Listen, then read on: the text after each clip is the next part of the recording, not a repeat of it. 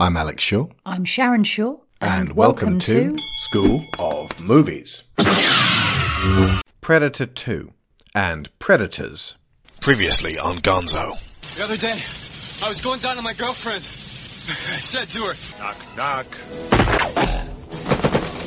Stick around. This stuff will make you a goddamn sexual tyrannosaurus. Just like me. Los Angeles, 1997. It's the hottest summer on record. Pollution is choking the city. The gangs control the streets. It has not been a nice day! As bad as things are, they're about to get worse. Much worse.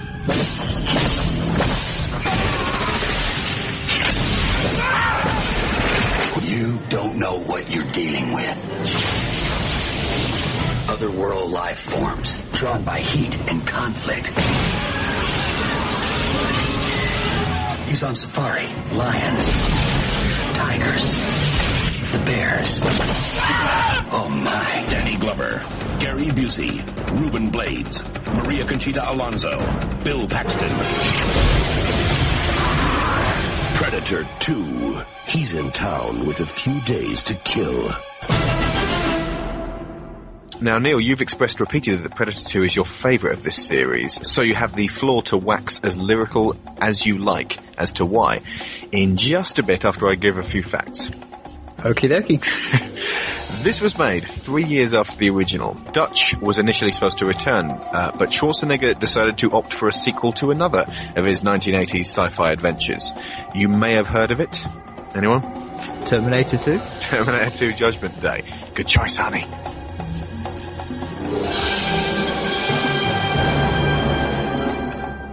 Instead, his character was worked around and became Gary Busey's Agent Keys. Now, I would have loved to have been in the room the day they couldn't get Arnie, but some guy came running in excitedly telling the group that instead they managed to get the guy from Lethal Weapon. Mel Gibson? Uh, you? The, the other one? You want the, mean the one who's too old for this shit? They also managed to score Lethal Weapon's henchman, Mr. Joshua, Gary Busey, in some sort of two-for-one deal. This was directed by Stephen Hopkins, the illustrious director of Nightmare on Elm Street 5, The Dream Child, and he went on to film Blown Away, The Ghost in the Darkness, Lost in Space, half of the first series of 24, and The Reaping. Okay, so there's some good movies in there. Yes, I actually quite like The Ghost in the Darkness. It was about Val Kilmer and Michael Douglas defending themselves against lions in Africa. Or as I heard it put the best way, Jaws with paws. Nice. it's a forgotten movie that. No one ever talks about The Ghost in the Darkness. I've got it. It's Okay. excellent. Oh, okay. Um, sim- similarly, The Relic. Has anyone ever seen The Relic? Yes. Yes, quite good. It's a monster movie, of course. In fact, let me have a look. I've seen Nightmare on Elm Street 5, Oh, Predator God. It's 2, gonna take a while. Judgment Night, Blown Away, Ghost in the Darkness, Lost in Space. Uh, You're a relative Stephen Hopkins fanboy, I've seen most of those, to be fair. and you do like you do like a bit of 24, don't you? I do. Not as much as Mr. Bachelor, but yes, I do like 24. Okay. And uh, just before you do your thing, just to set the scene, this film takes off in the far-off future world of 1997, when Los Angeles is being torn apart by gang warfare. Interestingly enough, two years after this film was made, tensions between the police and local gangs erupted into real-life riots in LA. Which is one of the reasons for the setting of this movie, uh, because at the time tensions were Yeah, they were incredibly high. that way already. So uh, yeah, it was a pretty grim place to be in the early nineties. Okay, right, uh, Neil, go for your go for your life. Why? T- tell us. Uh, it's not so much to convince us, but uh, tell the world why Predator Two is actually really, really good. This is the reason why I stand up for Predator 2 a lot. I think Predator 2 suffers the same problem that Halloween 3 has. Now, Halloween 3, Would that be Season of the Witch? Season of the Witch, which is... Not to be confused with Season of the Witch, which came out last year. Oh god, yes, it gets confusing. But Halloween 3, people wanted, we were expecting one thing and got something else. And this is pretty much what happened with Predator. You know, people love Predator. Don't get me wrong, I love Predator 1. But, and of course, obviously they wanted a sequel. And I, I should imagine a lot of people wanted to see it take place instead of in the jungles. They wanted to, you know, the natural progression is take it to a city. All makes good sense. Where I think people don't like it is the fact that obviously you swap Arnie for Danny Glover, and it is a big change, absolutely huge change. But I really like this world that they set up in this. Yes, it's an LA that has gone to shit. It really has. The gangs are pretty much running the shop. The police are underpowered and undermanned and just Again, much like Robocop, actually. I just didn't mention that one. yeah. Hence why this film is so high in my dark futures list. But um, you know. The dark future of 1997. well, for the time it was. oh god, imagine it. I'll be 17. What'll it be like? I, I should imagine if you were in LA at the time, this this movie was made. The tensions. This was probably quite believable, Yeah. Yeah. with the exception of you know the the alien going around killing off drug dealers. But There is that, but yeah. Apart from that, it's a documentary. But you know, I, I mean, this was the first Predator movie I ever saw, and this has got some of the. This has got almost as many memorable moments in it as the first one. You know, we talked about the gunfire scene and things like that. Well, this has got the Predator, you know, and the lightning holding up the severed skull. It's got the whole warehouse scene and the demise of Gary Busey, which is pretty excellent. Uh, uh, interjection is not a severed skull. It's not been severed from the spinal column. In fact, very significantly, it's one of those spinal column moments. it's the spinal It's severed from the body, yeah. with lightning, which just makes it Plus cool. lightning. Yeah, lightning just means cool. Oh, do you remember the trailer? It went, uh, I'll see if I can track it down, but it went, he's in town with a few days to kill. Oh, yes. yeah, I, I like I said, this is the fir- and another memorable moment, uh, and this is one that a lot of people remember, is him dropping into the alley, into the puddles, Oh, yeah. and slowly walking, and the cloak. Well, uh, slowly failing. stamping towards King Willie, like, just, you're like, hey, King Willie, it's a me, the Predator. I don't know why he's Mario. some twisted form of Mario. People remember King Willie as well. It, it, it makes me laugh how people want to hate on this movie, yet you remember so much of it. And this also introduces a lot of the a change up in the weapons. You've got the spear, Mm-hmm. you've got the I want to say discus, but I suppose that's not right. Crawl. A flying disc? It's not a crow, but it, the Aerobie, the novelty flying disc. Yes, uh, you know, it's uh, which all comes into pr- Yeah. uh, play in the warehouse scene, which again is probably Meat house. Oh, hang on. What's the word? Slaughterhouse. slaughterhouse, which is Literal aptly, slaughterhouse. Aptly named. Thank you, but uh, there's also a lot more, a lot more. I admit this is a lot more set piecey. Um, you know, you have uh, where the they find the bodies at the beginning of the movie and can't quite figure out what's going on. You've got the train sequence as well, the subway train sequence, which Yeah. is good. I've got something on that in a bit, but yeah. You've got the the slaughterhouse, and you also have, and this is what most people remember this movie for: the end when you see the trophy cabinet. Uh, actually, uh, if you the you you mentioned something in uh, the last Predator show, Matt, uh, about that trophy cabinet. I had to cut it out because when I went back and looked in the film, I couldn't see it. But you're just going to have to go ahead and, and give me that rumor again. Uh, yeah, it is rumored. Now, Alex, you say you looked and you, you didn't see it. Yeah. Um, I think I've seen it in a behind the scenes thing. They point to it. They do point to it. In there, you do clearly, everyone sees the pre- the, the alien skull, which hmm. of course sparked the rumors for AVP. If only we had known. Hmm. If only. But also in there somewhere is meant to be a Terminator skull. Which implies that the Predators go to the future and kill Terminators? I think it's just more the fact that, you know, special effects, same special effects house. Sam as, you know, yeah. Probably just had a skull lying around, yeah. we had a skull, stick it in there, no one will notice. What about the alien one? Uh, well, they'll just want a sequel. Again, I say, if only we had known. Yes. Our folly. Uh, anything more on why Predator 2 is in fact great? Um, I like the characters more in this. Uh, they actually have characters for a start. You know, Okay, right, that's debatable now. What, explain how they have character. All right, so in the first movie, we pretty much have the standard army ma- uh, army guys with little uh, little characterization. Whereas, like for example, with Danny Glover, you've got that that lieutenant that's just almost falling apart. This this thing has stretched into the limits, and he doesn't know whether or not he can handle it. You've got the new guy, uh, played by um, Bill Paxton. Bill Paxton, the cocky guy, Jerry, yeah. Who you know thinks he's all that, and then someone finds out not when it comes to predators he isn't. You have uh, obviously the- a, a fairly strong female lead as well, fairly strong. I'm not putting her up there with Ripley, don't worry. Yep. But to be fair, you compare this movie's female character to Predator's female character, and she's better. You just want to, you. It's just because you don't like this movie. That's why I'm getting all this. I think this also has more kind of moments, with, especially with the the. We get a lot of upside down hanging bodies in this movie. It gets a Usually bit, without the skin. gets a little bit carried away in that one. And King Willie is just a. f- He's a memorable bad guy. Even though he's not the main villain of this movie, he's memorable. Although you do feel kind of cheated. In that he, he gets he buys it within two minutes of being on screen. Yeah, he gets off. Well, he gets off, but. But he has such a great it. theatrical moment. This creature is from the other side, the spirit world. He's very voodoo man. You know, you could often half imagine him pulling out voodoo and trying to take it on, but he tries to take the Predator on and it doesn't go well. I really love this movie. I honestly do. I will watch this one over the first one any day.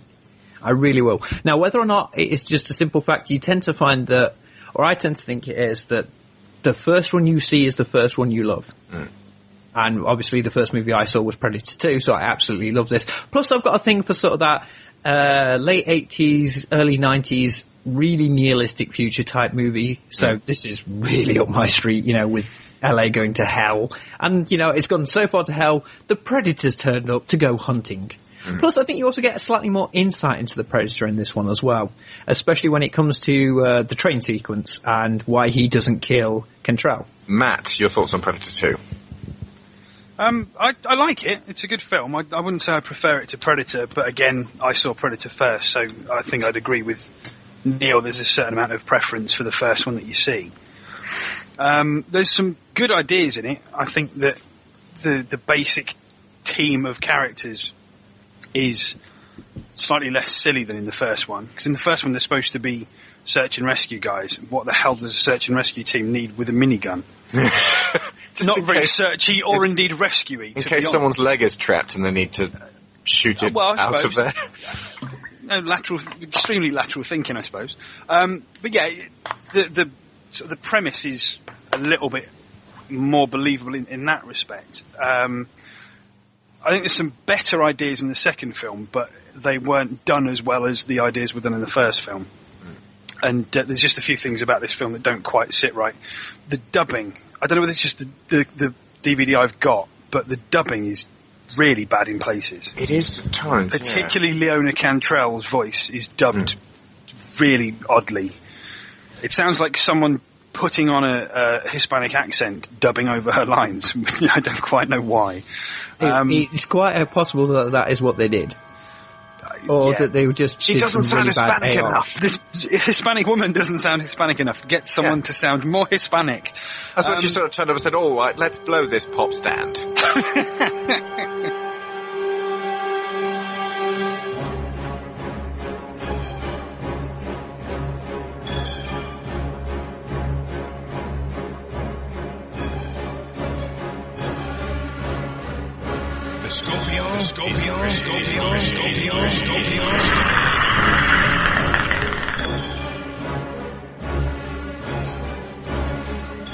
With Cantrell, it almost seems like they wanted to get Jenette Goldstein, uh, who was Vasquez in Alien, so that they could reunite Hudson and, and Vasquez, who were quite an amusing team to play off against each other. But uh, Goldstein was actually doing Terminator 2 as well, because she was uh, John Connor's stepmother.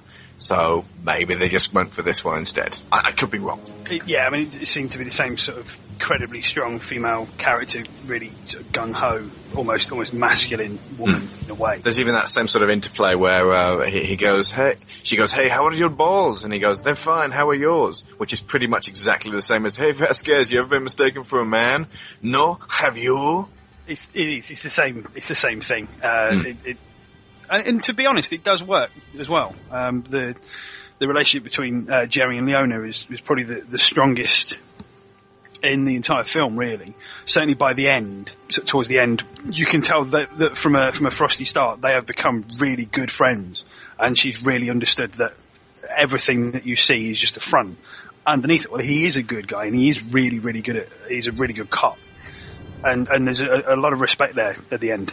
Um, I yeah, I thought it was probably the, the, the, the one of the best the best bits of the script. To be honest, was was the interplay between them. Are we talking about character growth here? we are, we are amazingly. Uh, it's, not, it's not. It's a bit. It's a bit ham-fisted, but it, and again, the dubbing doesn't help. But it's there, definitely. You know what? I'm a little bit more convinced than I was when we first started talking from both of you, actually. that There's a little bit more to this film than I, I think. will admit, you know, this film would probably have been better in the hands of a better director. He really would have been. Um, maybe because, you know, Stephen Hopkins hasn't got the greatest list of films and by no, and by no means has he done bad films. Blown Away is a pretty good film. Ghost in the Darkness is a pretty good film. This He's one, not done anything which really set the world on fire. No, He's um, not a Cameron. He's not even a, a, a McTiernan. Yeah, uh, you know, McTiernan is a very good director, and to step into those shoes is not an easy job. Especially by this point, what he did, he'd done two movies, and one of them was Nightmare on Elm Street Five. Not the worst, but by no means the best. So it's not an easy job. Maybe in the hands of a different director. Also, do you know who uh, was producer on this one? I don't know if he was the producer. on the Joel Silver. Yeah. He likes kabooms. And he is not renowned for having the, the smartest movies of all time. He's, Man and Robin. yeah, he's kind of like Jerry Bruckheimer's slightly less intelligent brother. I thought that was Michael Bay. he, he also produced The Matrix, so he has occasionally struck it, struck it right. So, Yes, there probably there's probably directors that tell him to go away. yeah, just just go and count the count the Benjamins. We'll tell you when we need some cash. Okay. It was the Predator's physical actor Kevin Peter Hall's last screen appearance as he died shortly before it was released, although he did convince several of the LA Lakers to appear as the other Predators on the ship with him. Which works quite well because when you Yeah. see the rest of them, you're like, oh, Oh, shit. shit. Eagle-eyed sci-fi fans may recognize Keys man Agent Garber as Sir Adam Baldwin. Adam Baldwin, better known for his role as Jayne Cobb in Firefly and Serenity. He's turned up in a whole bunch of older movies, and you're just like, that's that's Adam Baldwin. Okay. You might actually have to reference Chuck now because some people may not get the Firefly yeah. reference. Yeah, he's John Casey and Chuck as well. If you don't get the Firefly reference, go watch Firefly, come back, we'll talk later. right. There's one scene in Predator 2 roughly akin to the zombie baby moment in the 04 remake of Dawn of the Dead, which Neil James Carter and I discussed in the Kid Dog show a few weeks ago. Uh, that, for me, is the jump the shark moment. Can you guess which bit I'm talking about? Is it the seeing the baby? Uh, it's it's the lead up to that. It's when the Predator, not content with taking out the Colombian cartel, Jamaican Yardies, and the cops caught in the middle, goes after a train full of civilians. Uh, now, yes, they are armed, and some of them are crazy, but this is a giant elongated barrel of fish moving at speed on a rail. It represents no threat to the Predator as he calmly marches through the darkened carriage, dealing out vicious ends to the panicking people. It's a million miles away from the stealthy, crafty, and cautious hunter in the original. There isn't a wisp of warrior culture on display here. This guy is just a thug and a bully. The clear lack of understanding on the scriptwriter's part, apparently, as to who and what this thing is, is ably represented in the moment when Bill Paxton's Lone Ranger Jerry Lambert stays behind to hold him back and fires repeatedly and fruitlessly at the stalking shape in front of him. But no problem with Jerry staying behind and doing having a last stand. It's the fact that he shoots directly at him and hits nothing but air. He's not an agent. That's not how the shift suit works. They bend light, making you invisible, not intangible as was proved in Predators when Nikolai shoots a Predator point blank and hits him in the shoulder, making him roar. Jerry should have shot him successfully six times in the chest. Also, since they bend light and the creature is enveloped in darkness, there should have at least been flashes of time when you can actually see him. The single nod to a shred of nobility in the creature is when he catches Vasquez Light detective Leona Cantrell and finds out that she's pregnant, sparing her life along with that of the kid with the plastic Uzi 9mm at the graveyard. That is what's so puzzling about the train sequence. It makes no sense for a being who has some respect for innocent life to behave in this manner. A character inconsistency repeated in Aliens vs. Predator Requiem. On a final note, for the unborn fetus to have had a heartbeat that loud, Detective Cantrell would have had to have been at least five months pregnant and already definitely showing. In short, they'd have taken her off that particular beat. I can honestly say I can't actually defend the train sequence. To me, it always has felt shoehorned in. It's overkill. It's it, literal it does feel shoehorned in. It, like you say, it doesn't serve a purpose. It, it it actually sort of contradicts what we already know and have seen from the Predator. And I Hmm. agree. The only way you could describe it is maybe he isn't just going after the gangs because we see that you know because LA's so dangerous, everyone's Yeah. just a little bit nuts and armed. I mean, it, he must. The, the way they could really have explained it a bit before is just to have the predator just observing people going in and out of subways and going, he's got a gun, he's got a gun, he's got a gun. I wonder what would happen if I just sort of jumped in there. But the issue is that the predator doesn't feel like he's in danger at all. And it's he's just sort of marching around going, "I kill you, I kill you, I kill the, you." The only the only thing I can think of is that he's actually following the two coppers in there and he's hunting them and maybe it's just the fact it's a case of there's innocent bystanders, that's why it happens. But yeah, that scene, while looking cool in certain respects, it does feel very shoehorned in. Mm. It's kind of nasty as well. It's like, Jesus, man, you didn't have to do that. it's it's nasty, but it's not mean spirited. We will get to mean spirited when we do AVP two. Yeah, Oh, yeah, and I lose my rag. yeah, okay, yeah. I'm, i think I'm going to be with you with the rag losing at that point. Right. In both the original Predator and Predators, the lion in the jungle, Dutch and Royce, and the hunter develop something of an estimation for one another, and on some level a grudging respect. Harrigan never seems to get that, actively calling the Predator pussyface. In fact, Harrigan is one of my biggest problems with this film. Unremittingly grim and cantankerous without being likable, funny, professional, or particularly physically impressive. We know nothing about this character from beginning to end, yet there's no mystery either. I see a toss-up between a much strained wife, which would have been interesting and at least given him a second dimension, or like Detective Somerset in Seven, an empty apartment to take nightly shelter from a cruel and heartless city, which would also have given us some key character depth. I think the only thing you really get out of uh, Harrigan is his feelings for Danny. Danny boy. I've just seen Harrigan as a burnt out cop. He's just burnt out by the environment. It's worn him down to that point where he's he is that he he is nothing more than just a shell of a man because of the world that he inhabits and the people that he deals it deals with on the daily basis. I think all it would have taken would be one scene where he sits down with Jerry after he's, you know, sort of to mirror that first scene where he sits down with him and goes, "Welcome to the slaughterhouse, kid," or whatever he says. Is basically, look, this job is shit. Who the hell transfers to come here? You, you know, I don't want any heroes on my force. You are going to get shot at. I um, have, a, I have a bit of trivia for you that links this movie to Predators. Uh, go. So you know that Laurence Fishburne is in Predators. Uh, yep, Noland that character was originally meant to be Hannigan.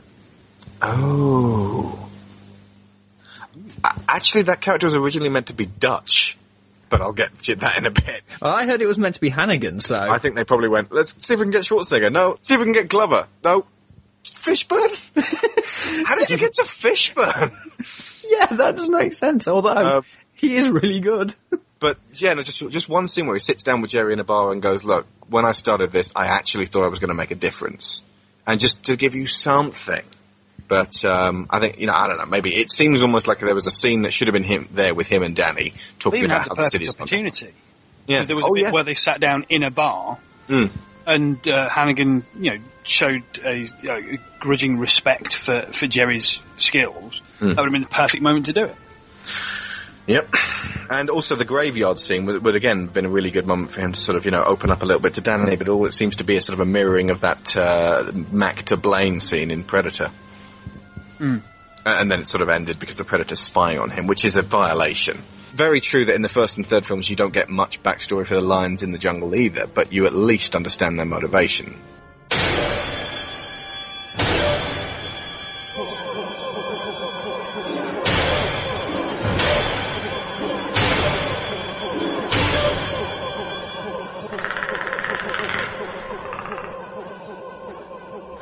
The music absolutely sounds like Predator, but Silvestri arranged it while he was in the middle of scoring Back to the Future Parts 2 and 3, so that he must have been rather busy. I say arranged because it is nearly identical to the score for the original film there's less of the quiet, creeping music because there's less of the tension and waiting in the film. And there are occasional tribal overtones which sell 1997 LA as a concrete jungle. But the basic framework of the tracks are exactly the same. Would have been nice if there'd just been a bit more of an urban hip hop or Latino beat to a few of the musical themes, just to give it some personality. Uh, in the end, it comes off as being a bit half-assed. If you've got the uh, soundtrack to Predator 1, just reorganize it, and you pretty much got the soundtrack to Predator 2. Yeah, and some might even argue Predators. Yes. Mm-hmm. Ultimately, Predator 2 is not a terrible film, it's just crude and nasty at times, though we do learn a few interesting things along the way. One, there's more than one of these guys, and they each look and behave differently. Some are more honourable than others. Two, they have many more weapons than the plasma cannon and the wrist blades. Three, they can see across more spectra than heat vision. Four, they will not kill pregnant women or children. Five, they can be rather cowardly when things don't go their way. Six, they've been visiting us to hunt for a long time. Seven, when you can earn the respect of the tribe, they will spare your life, even though your continued existence would leave vital evidence of theirs unaccounted for. And eight, they have hunted the xenomorphs. Which is not, e- which is just something you see. It's never even mentioned, Yeah. and it. I think it may have even just been put in there as just of a, you know, just one of those things that the prop guys do. Hmm. So Well, they, they put it centre stage. It's only for a few seconds, but it's like, hey, hey, hey, folks. Ultimately, it would appear that this creature is a bit of a loose cannon and a bit sloppy, taking too many risks and appearing at times blood drunk. His more hands-on approach to weaponry suggests that he's a little older and more experienced than the first creature, but still hasn't learned the self-control of age that future screen representations and indeed the rest of his tribe here display. He seems to have less to prove than the first one, but also seems like a bit of an asshole, uh, and most likely something of a bully among his peers. Hey dude, I killed 52 humans today on a train, what'd you do? Net result, he gets what's coming to him. He gets shot, gets his arm cut off, and then he gets a throwing disc in the chest. He leaves behind him a stack of corpses, an embarrassed tribe, and one hardened, miserable cop with a flintlock pistol who clearly, at a later date, got picked up by the Yutani Corporation for questioning regarding the creatures. maybe. Maybe. I I refuse to see those other movies as part of this franchise, it's, it, and I, don't hate the first one. I don't. Actually, I don't hate the first one either. I think Paul and I have, have uh, clashed on this because Paul hated the first one, but found the second one somewhat amusing. The second one, no, saving it, saving Yeah, it. saving it, save it. but look, look, the point is that while the first movie is in the hands of a very good director, and we, like we said, it's very well paced. It's the setup all pays off. This is not the best hands it could have been, but, by no stretch of the imagination, is it a bad movie? But everyone seems to hate on it, probably because the fact, you know, there isn't an Arnold Schwarzenegger, uh, the, you know, and it's a very different style of movie. Now, I wonder if there'd been as much hate on it if it had been Schwarzenegger in the lead, and st- but still pretty much the same as what we have here. Probably not. I think people would have just, you know, like, in all seriousness, I think Arnie might have made it a little bit more fun. Because it seems, at times it seems that, well, it doesn't seem like Danny Glover's having any fun at all. I, I- mean, Predator 1 isn't exactly fun. No, eh, again, like it, it, it is what people were used to. We had Dutch, we had got used to this character, and when we we think sequel, we thought we are going to see more adventures of Dutch facing down another one of these. Whereas, really, it's a sequel in the sense that it's the mon- the creature gets the sequel, not the hero. Yeah. No sequel for you.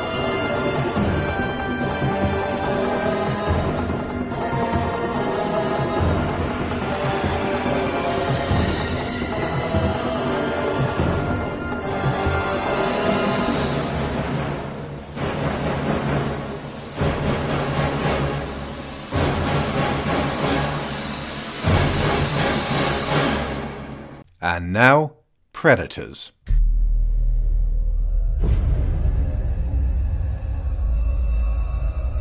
What's the last thing you remember?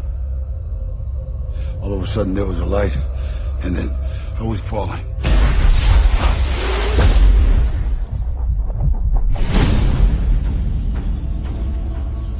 Who are you? I was supposed to be executed two days ago. And I was in combat. So was I. Black Ops. Yakuza. We need to work as a team. Does this look like a team-orientated group of individuals to you?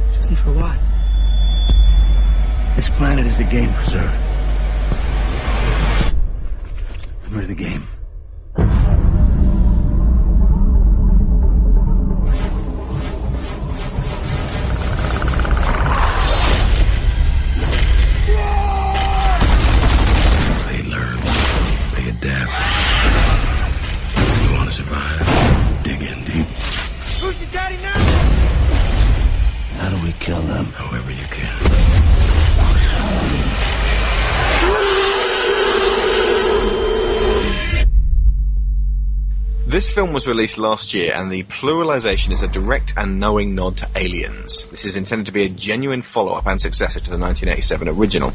It also serves as a remake of sorts, re-exploring the notion of a collection of exceptionally hard killers stuck in the jungle and hounded by this unseen alien menace. There are various twists in the tale, the first being that none of them know any of the others, and the very title of the film itself refers to the humans as well as the aliens, as all of them are hunters in their own right. Nimrod Antal had only directed three movies beforehand, including 2003's Control, with a K, not to be confused with the Ian, Curtis biopic, and 2009's Armored, but he's probably best known for Vacancy, which, as I recall, Paul Shotton rather liked. The plot to Predators is fairly straightforward. Royce, played by Adrien Brody, wakes up in freefall over jungle terrain. The chute opens automatically at the last moment, and shortly after landing heavily, he meets a series of rather dangerous people, all armed, all equally bewildered. It's not dissimilar to Lost, although the story was written by Robert Rodriguez in the mid-90s. As they traverse the jungle, the humans realize several things in turn. One, they've been placed here on purpose. Two, they're not on Earth anymore. Three, they're not alone. Four, all of them appear to have been chosen because they are killers in their own culture. Amongst them are an ex-Black Ops mercenary, a Yakuza, an RUF Death Squad commander, a Mexican cartel enforcer, a Russian Spetsnaz commando, a CIA assassin, and a death row multiple murderer. Edwin, played by Topher Grace, does not belong in their group. He is merely a doctor. And they are not the first to have been brought here. Okay, so should mix this around a bit because I've got so much to say about this film that I, I, I kind of want to get give you a chance to get your oar in first if you want, uh, Neil. So, um, why don't you like Predators? All right, I'm going to say this. Um, I, I watched pre- for the for the podcast. I watched them in a very different order. I watched it Predator, Predators, and then Predator Two. All right. Now, when you watch Predators after Predator, you you sit there and go, "Well, that's the same as the first movie. That's the same beat as the first movie." It- you know, whether or not intentional, it's a little bit of a sh- it feels a bit of a shoddy remake. But some of the big problems I have here, uh, for a start. I really feel that Adrien Brody was miscast in this role um, because you know the role of Royce is this hardened. The role of Royce. Yes, Rolls Royce. really, you went there. Sorry, you started it. okay, carry on. Uh, you know, he's meant to be this hardened um, mercenary character. And one thing you, when you look at Adrien Brody, is you don't think mercenary. And you know, to try and pull this off, he does the this this horrible trend we seem to have at the minute with action movies is the character will do, let's call it the Batman voice. Because that's what it he talks like this, and he's super intense all the time. Yeah, and it's There's something out there. It's up in them trees. We're all gonna die. And considering he somehow assumes the role of leader in this, he is Dutch for this movie, yet we don't even find out his name till the almost the end of the movie. Another big problem to me is, so you've got a mercenary, you've got uh, an enforcer, you've got a Spetsnaz soldier, and all these this mixed bag of people, with that, like you said, are predators. Yet they instantly trust each other. Uh, seriously, I, I'm seeing a hell of a lot of mistrust. No, no, no, okay. Sorry, there's tons of mistrust in the movie. For about There's a- the there's a couple five of them- minutes. that are less professional, like Stans, for example, doesn't play well with others. Uh, the the death row inmate. Um, Walton but- Goggins, who can I just say is my favourite thing in this movie. I love Walton Goggins. He's awesome. Yeah. I'm gonna do. I'm gonna rape so many bitches. Yeah. Five o'clock. Bitch raping time. There's that great bit of interchange was like, you should stay away from him. Yep. Uh, you know, and you know, you would just, you know, for Royce's brains in this movie, they do really well at showing that he's fairly smart. You have an enforcer for, you know, the Mexican drug cartel, notoriously nasty. Spetsnaz soldier, hard as hell. Uh, Israeli Defense Force sniper, hard. And all this, and he can't work out why the doctor doesn't fit.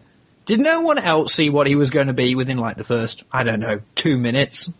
Well, if he'd actually done any kind of doctoring of any, if he'd showed any medical knowledge whatsoever, that might have Well, helped. he knew about the plants. Um, I think uh, I just so assumed he's, a- he he's was a there doctor to. of botany or what? I mean, he's got I a assumed- PhD? when I was watching it that he was there because the predators wanted to throw someone in the mix that wasn't of any use to them in terms of being a killer, but just see if they would protect him. But obviously, the the reality is is far more twisted. Uh, okay, so. Yeah, I would agree that that's predictable to some degree. Well, what I thought at, fir- when, when, at first, when when he said he was a doctor, I thought that it was the predators putting him in basically to look after everybody else to keep them basically fit so as they were good, better sport. You know, mm. in case someone fell over, sprained their ankle. Yeah, that's kind of what I was them fighting trim. But then it just didn't do anything at Doesn't all. do any doctoring. If it patched up someone's leg, that would have maybe have cemented that. But exactly, it's, it wouldn't have taken much to to make it a bit more believable. Carry on, Neil. Um, what purpose did Laurence Fishburne have in this movie? To be mental. you know, this movie. Uh, we'll, we'll get to the Laurence Fishburne bit in a bit, but yeah. You know, my big. That's the shark jump. The big problem with it, although the death scene was quite funny and very reminiscent of Mac, only on a bigger scale. Yeah. Uh, but to me, this movie proves that a movie can have a plot, but not a story.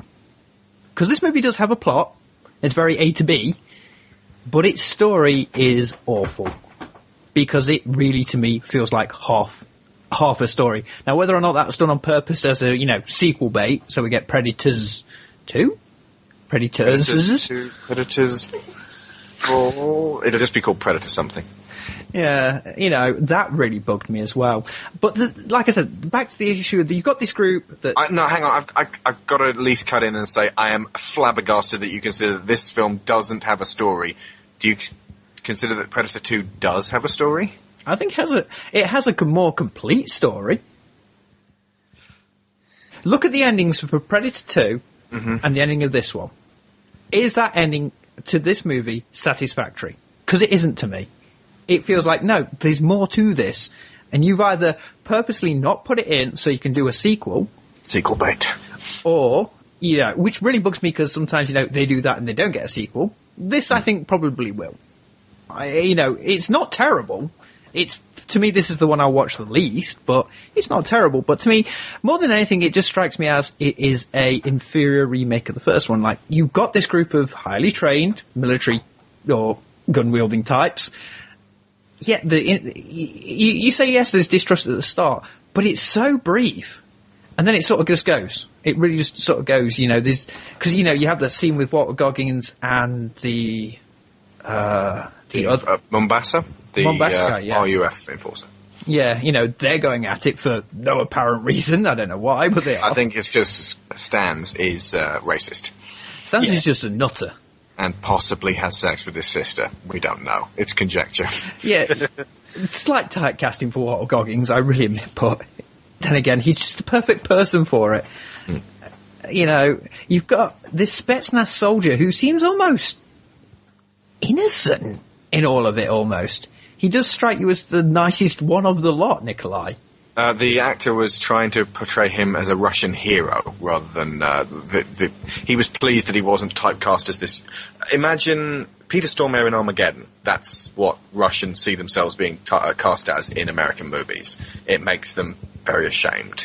To be fair, you know, it was nice not to see him as that, but he just comes off as naive. Maybe would be better than innocent you know, where he shows the doc, you know, he takes a liking to the doctor, mm-hmm. and surely, you know, this guy's a Spetsnaz. That is Russian SAS. They are hard bastards.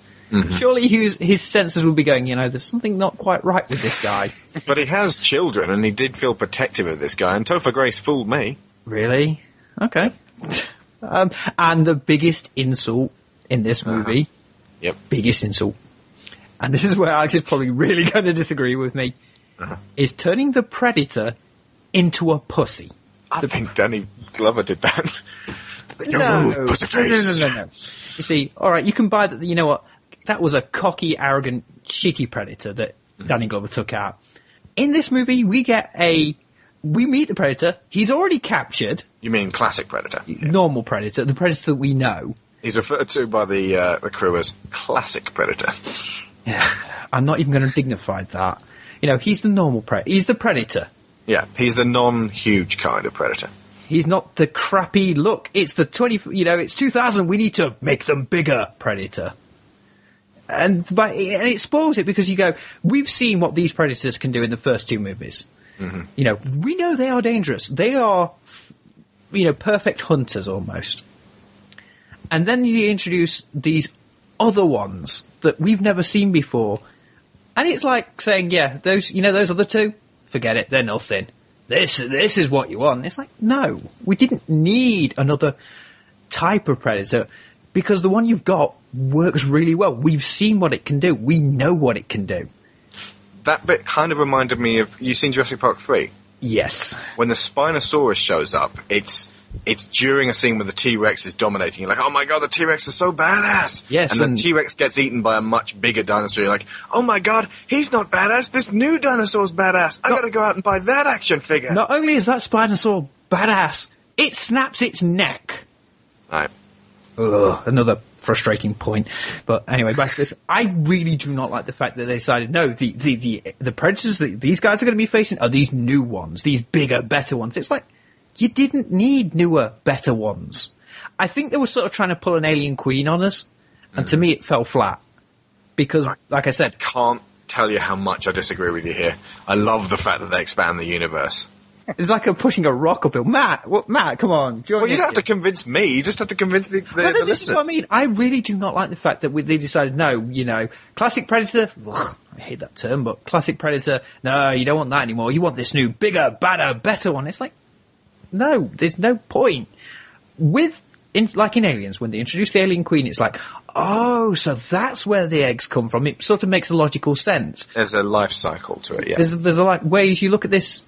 It, it, it's like okay, so you've got small predator, big predator. How does this work then? Are, are like the small ones the males and the big ones the females? No, they're two different tribes, possibly two different uh, subspecies. Yeah, so I, I just didn't really like that. But okay, Okay. I, Um, I, I've bashed on this movie. Matt, anything to say before I go? Because I'm going to go. He's going to. Uh, well, I mean, I didn't. I, I enjoyed it enough. It was uh, it was an enjoyable sort of blockbuster film. Um, my my issues with it were uh, several of the ones that, that that Neil mentioned. Adrien Brody just seems odd and a very odd choice. There's um, I no idea how many other people that I think would have been better in that role, and he would have been better not having the Batman voice. That just kind of annoyed me. Um, I mean, he was softly spoken for most of it, and just occasionally when he was trying to make sure that people were listening to him, he'd turn around and go, "We got to get moving." yeah, but it's not his. It's so far from his. vo- It just sounded put on the entire time. It just sounded odd. It didn't. It didn't really fit him uh, all that well. Imagine but if he'd it's been acting the same as he did in King Kong here, though. You'd be like, "Dude, this guy's going to get snapped in half like a twiglet." Well, thinking, wouldn't Adrien Brody have been a better choice for the the serial killer? Possibly. I think so. I think ultimately the, the the reason that they chose Topher Grace is because if someone makes you laugh in a movie, you like them and trust them more. And if you like them and trust them, and then the whole thing betrays you, you're like, oh, okay.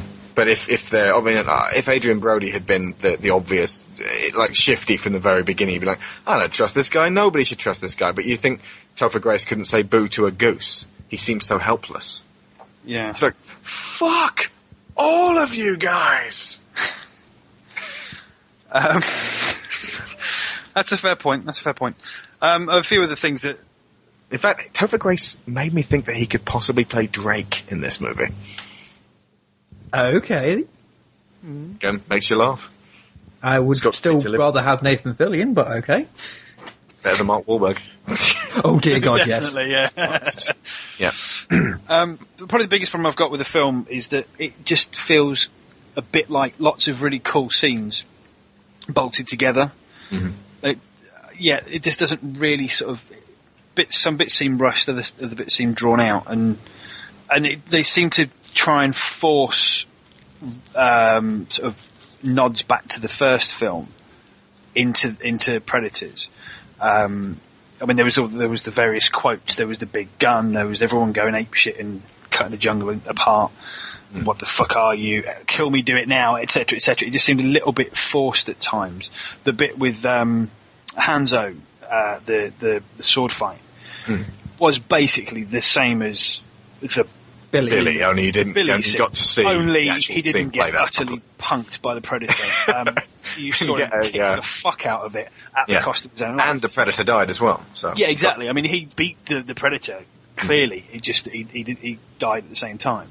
Um, and one, it's a very minor thing, but the Claymore mine that um, Nikolai. the Russian guy uh, Nikolai uses to take out the Predator, a Claymore mine is hundred ball bearings that rip people into bits. It isn't Not a big fucking great big fireball. It wouldn't. It's just stupid. It, Maybe- it, it is a Robert Rodriguez flick. There has to be a fireball in there somewhere. I think it's like a legal requirement. So why not use something that would create a fireball instead of a fucking claymore mine? It's got an fail. effective range of about 60 metres, maybe. It's just silly. It just, I don't know, it just pissed me off. there was this ridiculously big fireball. I don't know why. it was a quite a cool scene, but it's, I don't know, it just, just, uh, got on my nerves a bit, to be honest. but yeah, it was, it was, it was good enough, and it was a bit like, um, Die Hard 4 in that regard, that it, it's, it's, it's entertainment, it's sheer entertainment, but it just isn't, uh, it Oh should have been quite a lot more. Do you know what I mean? It just doesn't really do the, the franchise justice. You see, I, I'm up I against think it at this people, I think what people got excited about was Robert Rodriguez Predator. But it isn't. It isn't, isn't. You know, he's producing, he wrote, but he didn't direct. And I think that's a big difference because Rodriguez does have that sort of throwback style. He's really good at that, really throwback style. You look at something like uh, Desperado. Spy Kids. Or No, when he does kids movies, Spy he's- Kids 3, Shark and Lava Girl. I will admit this. Rodriguez, when he does kids movies, they suck. But when he does Desperado, Once Upon a Time in Mexico, movies like that, uh, Planet Terror, they've got this really good throwback quality to it. Oh god, Planet Terror was like having my eyeballs pulled out through my anus. Strangely enough, I thought that about Death Breath. Didn't like either of them. Okay, right. C- can I go? Because I want to go. I feel like I'm totally up against it at this one. I just, Right, I just feel like you should go, kill me. Because I, Do it. I need Do it now. Kill me now. No. You may drink. I need to take a shot, folks.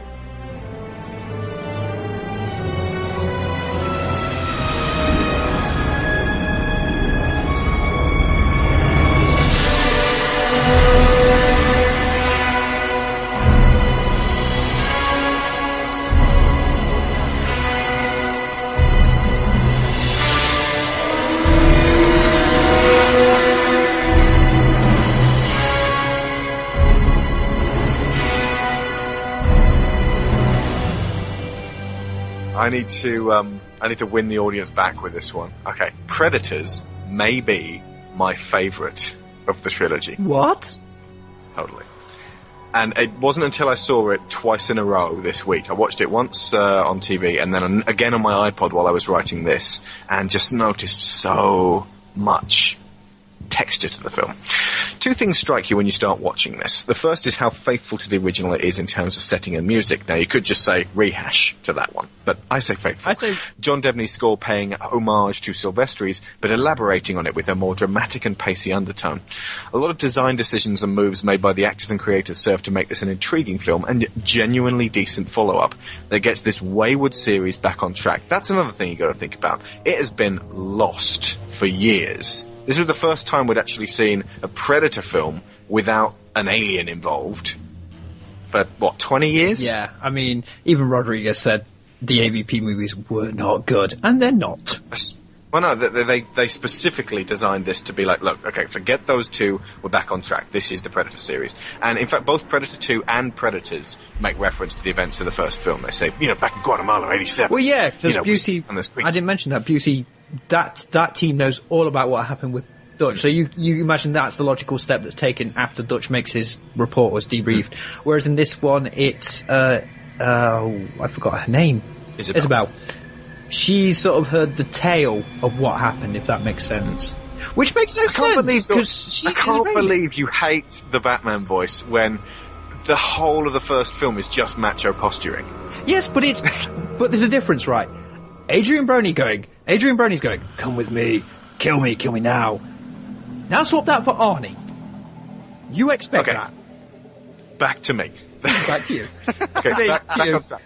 They had a lot of ground to make up for after the AVP movies first tried to peddle these intergalactic human slaughterers to children with a PG-13 rated confused mess of marketing, and secondly with a heartless R-rated sequel, which was simply a slasher film, albeit an amusing one to some. It was 23 years after the first film, and the notion of an action hero had come on leaps and bounds since Schwarzenegger. The casting choice of the superb character actor Adrien Brody was a twofold advantage for them. Firstly, it meant that he would bring a genuine, brooding intensity, a Batman voice, and a coldness to the role, giving the impression of a rather unpleasant backstory without ever having to discuss it too deeply. Secondly, it is far more realistic portrayal of a soldier. He's muscular but athletic, and his key weapon is a shrewd and sneaky way of approaching battle. They, sorry, they were talking I'm about sorry, the fact that it's a shrewd and sneaky. It's an assault shotgun. That's not sneaky. That's Uh, okay, that's his weapon. I mean, when he when they're in the camp and he works out that they, they're being watched, he backs off and hides, waits for the rest of the team to get attacked, and then attacks the predators. okay. Fair point. I thought you, I thought you meant. He's shrewd and sneaky. Yeah, he's definitely smarter than I. He's also, like I say, heartless. He uses people as bait. He he he acts for the whole film like he doesn't care about anybody, and he will do what he has to do to survive, and grows a teeny tiny bit of a grinchy heart at the end. As a result, there's less macho posturing in this movie than the previous two. They're all in big trouble and they know it. That's why there's less of that mistrust because they have to, to work together to get by and most of them come from scenarios where they don't trust anyone anyway, so they kind of get on with it. More to the point, cinema is a different world now. The audience has been fed quality sci-fi, and we've been shown that strong character motivation and a decent taut story treated seriously with a wink and a nod can be thoroughly effective filmmaking. Predator 2, in contrast, is positioned much like the video game movies of the 90s. This is what you want. Blood, guts, swearing, and gunfire. Take it. Eat it! See you in another year for a sequel that even Danny Glover wouldn't be part of. There are many reasons why I prefer Predators, and one of them is that the creators have a higher estimation of us as an audience. If there's a shark to be jumped, it's Larry Fishburne, who does the jumping, as Noland, the absolutely bonkers reclusive hermit.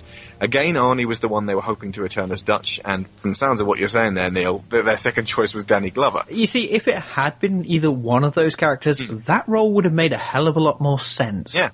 You could see how them having to survive on a planet, you know, because they've seen the Predator and the Predators are like, right, this, you can't just leave this guy wandering around, chuck him on the game preserve, see, see, where, see if he floats.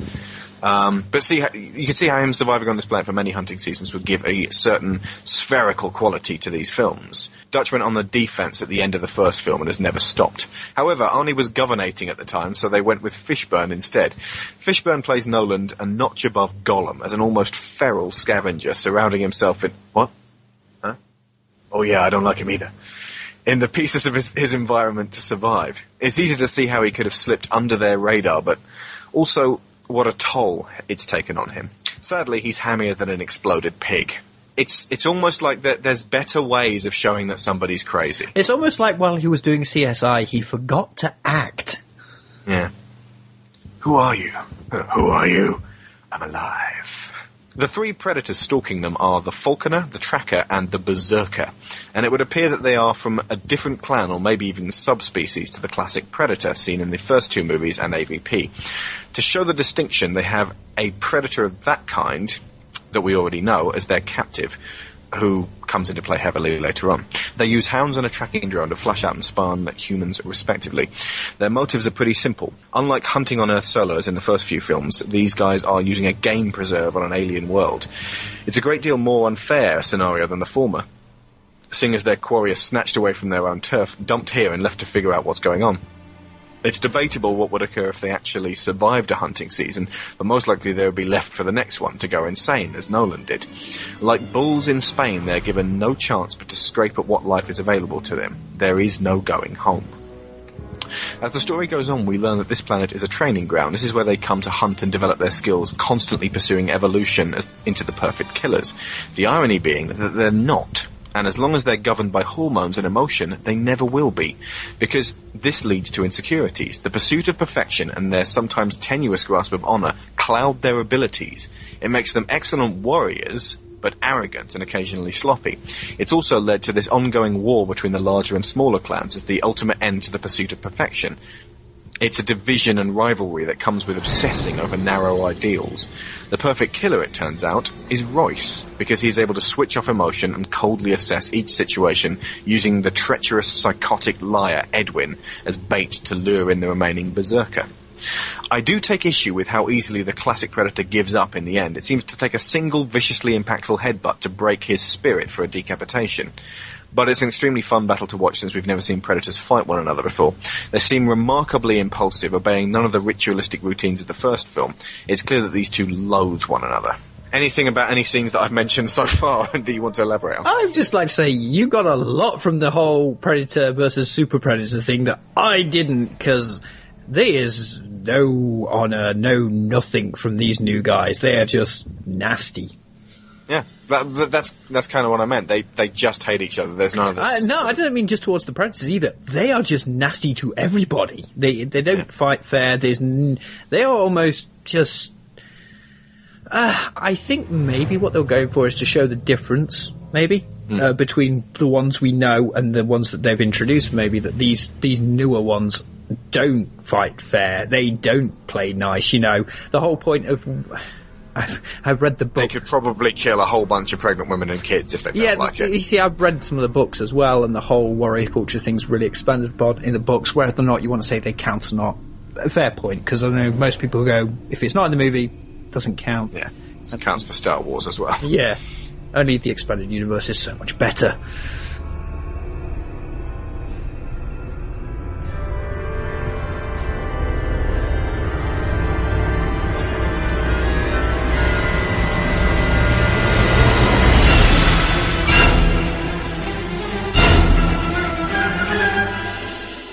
The amount of homage paid in this film to the original and even Predator 2 is nothing short of staggering. There's the jungle setting, the creeping confusion as the unlikely teen try to work out what's going on and who's out there. Old painless, over here, turn around. In each film a character gets their spinal column removed while still attached to their skull.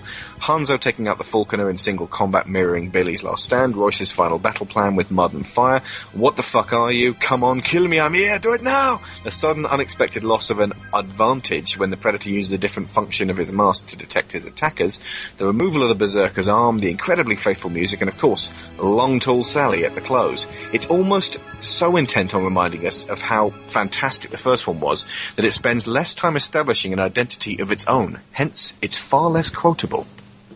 Now, I, I would agree, uh, Neil. And one of the first things you said was that it's it, it just goes out there and goes, "Remember this bit? Remember this bit? Remember this bit?" Well, yeah. I mean, the the scene with going over the waterfall Mm. Oh yeah, another one. Yeah, that looked like the same waterfall. Yeah, but it kind of why? It's, it's almost that they put this stuff in, but they could have been spending the time almost a checklist that they had. Yeah, it does. That is another problem with this movie. It is right, which I don't have a problem with. I don't mind that. It, you know, I've not got an inherent issue with doing that. It's just that a lot of them seem to be forced, jammed in, and they didn't really fit. I just think they spent too much time trying to nod to one and occasionally to two instead of making three be its own thing. You know, they do do some different things. And one thing I do want to point out, there are moments where the cinematography in this film is gorgeous. That pot marked uh, river run that they, they take a break on looks gorgeous. You know, they do some wonderful locations, some wonderful, you know, cinematography. Uh, I can't knock that, but this, I feel the story's weak, the characters are weaker. It does feel like too, they spent too much trying to go Predator 1, Predator 1, Predator 1, Predator 2, Predator 1. It's like, no, you, need you need this one. You're bringing Predator back. You need to go, you know what? Yeah, this happened, but we're going to tell you this story.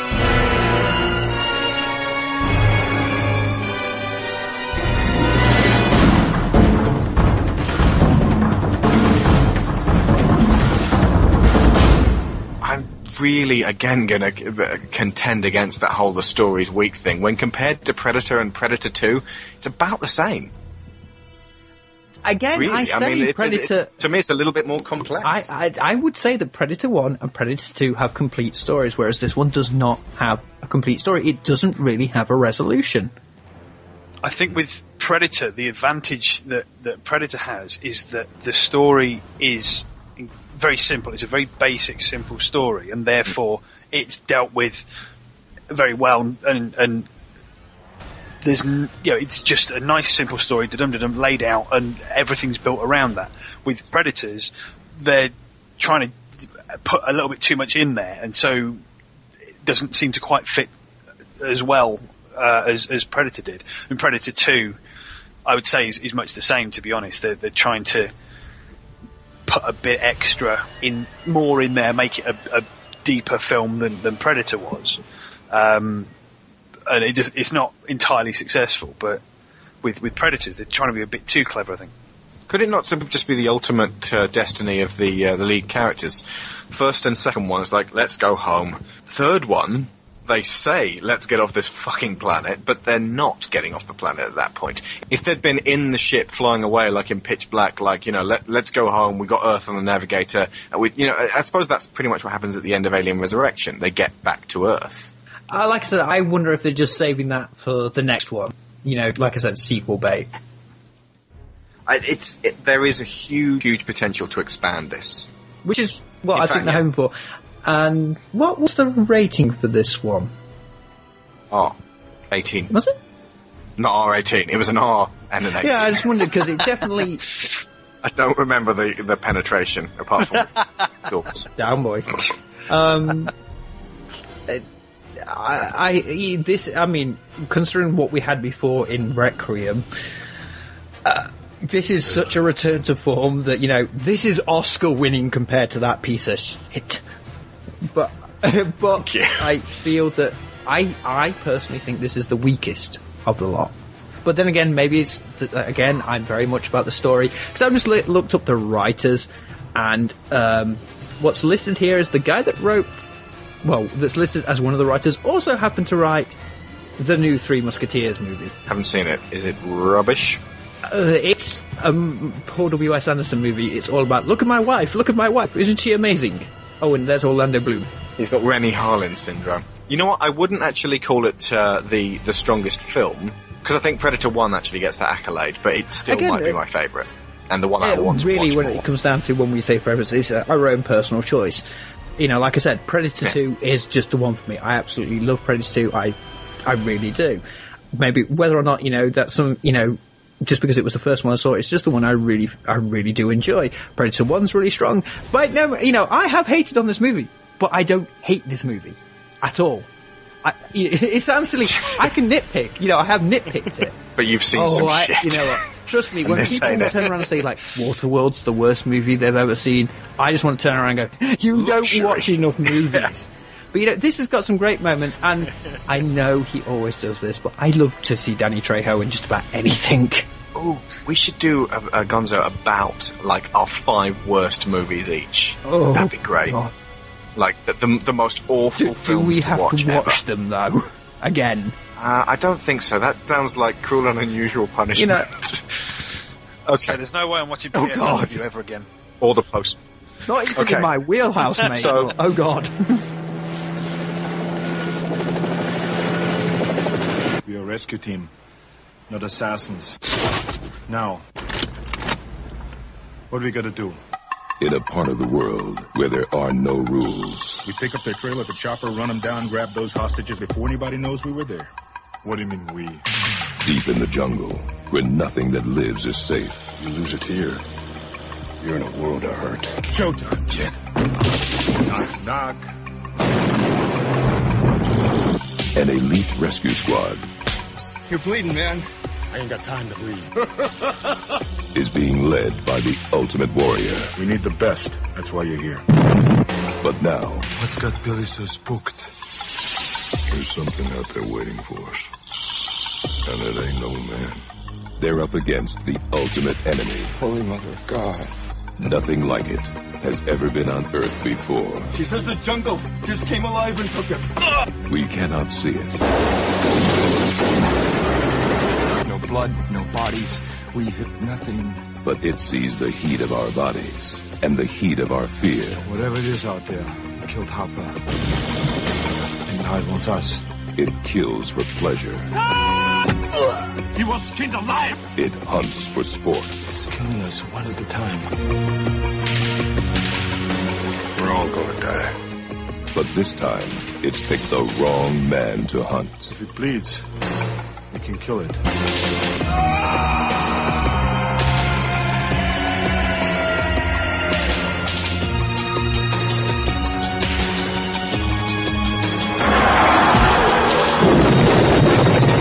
Twentieth Century Fox presents Arnold Schwarzenegger. Predator. The hunt begins Friday, June 12th at theaters everywhere.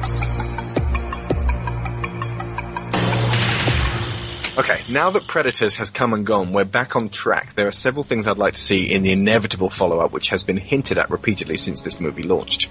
One, the return of Royce and Isabel. We've never seen a character encounter predators twice, and the prior knowledge of their species would change the game. Two, a strong identity. It would need to break away from the first now that they've winked and nodded and referenced it enough times. We need new material. Three, characterize the predators. The novels had them speak to one another and explored their motivations and culture. It's time. It's that simple. If you want to expand and deepen these things, have the predators talk to one another. Have the predators Yeah. discuss things. Or even just, if you don't want to have them have conversations, just do the whole thing with visual storytelling and make it uh, obvious, not obvious, and make it apparent what they're doing the- and why they're the doing it. Only shred, little shred of goodness in Requiem is the brief glimpse of the homeworld. Well, what you assume to be the homeworld. That was interesting. And again, yeah, that technically you, you do get the, the idea that the wolf predator in the in AVPR is like, uh oh, aliens been seen on Earth. That's Gotta not go like clean up. Predators- there was no, that's that movie. We'll we'll deal with that movie because I'm just, I just I want to rent a mean spirited movie. You'll only have to stop renting when yeah, I'm that's only because I need to breathe. Can I just Right. point out? I want to say this again. I know I've mentioned it before. I've got to say this again. Walton Goggins is awesome. Come on, he's got a shiv and he takes on a predator, and it's brilliant. Yeah. It, it, does, he, does he call him an Something alien like faggot that. Yeah, he's jumped on his back, shivving him. Oh, Christ. Come on, you alien faggot! I'm sorry, I just. a new species added.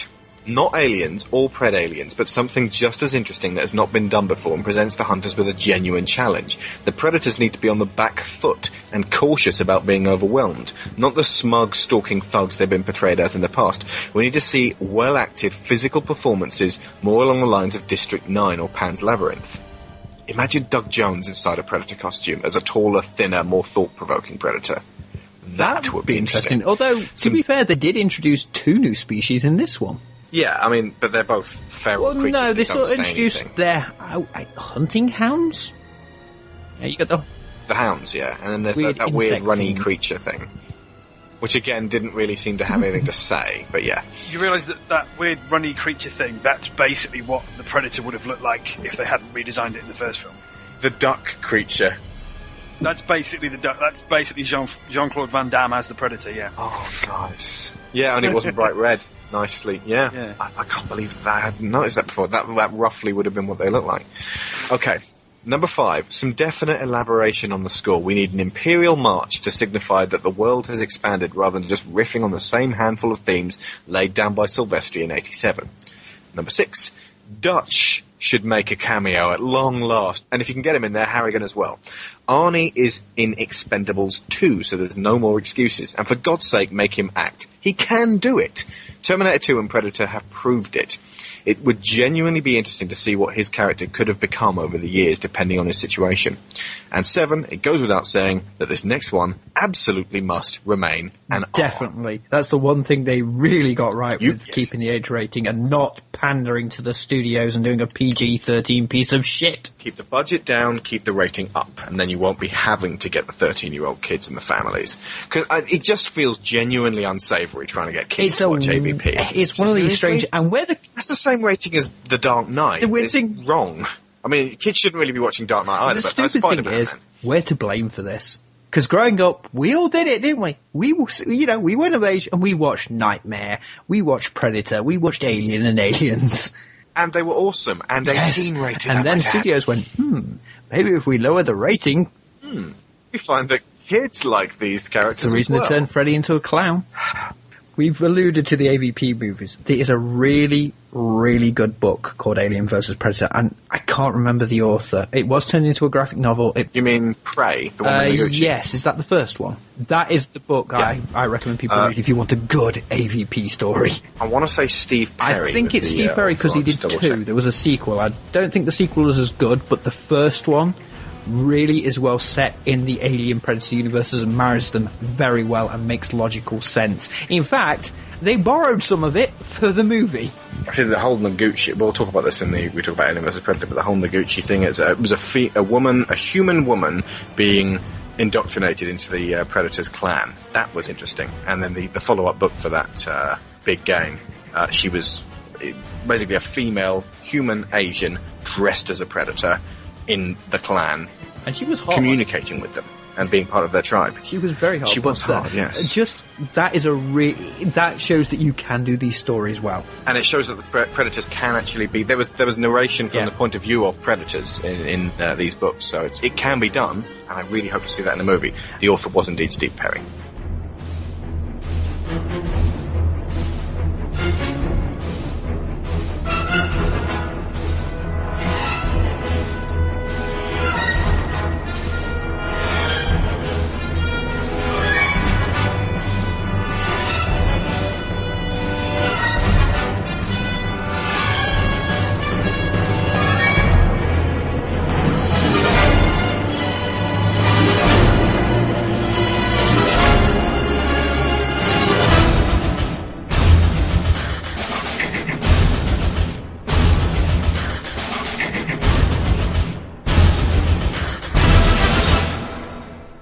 And next week marks the 50th Digital Gonzo, so I have something rather special in the pipeline related to Gonzo Planet and the hard work that's gone into the first And month's seeing as it's the 50th episode, Alex, it's your round.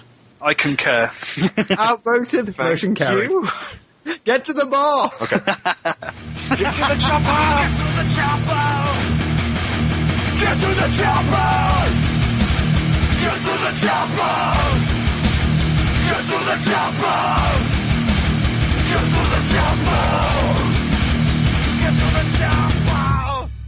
Now listen up, everyone. This next one's called.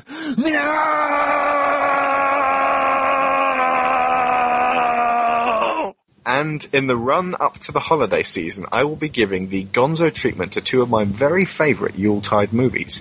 I'm talking, of course, about the recent Robert Zemeckis performance capture rendition of Charles Dickens' A Christmas Carol, and of course, its furry Muppets brother, Christmas Carol? Oh yeah! Muppets Christmas Carol. Awesome.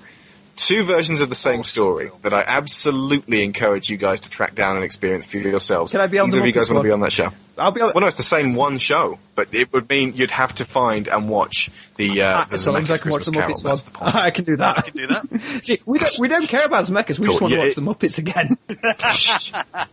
You will thank me. It's really quite entertaining. And Jim Carrey acts. I haven't seen that since The Truman Show. Once again, if you love the show, then show the love and jump onto iTunes and give it a review.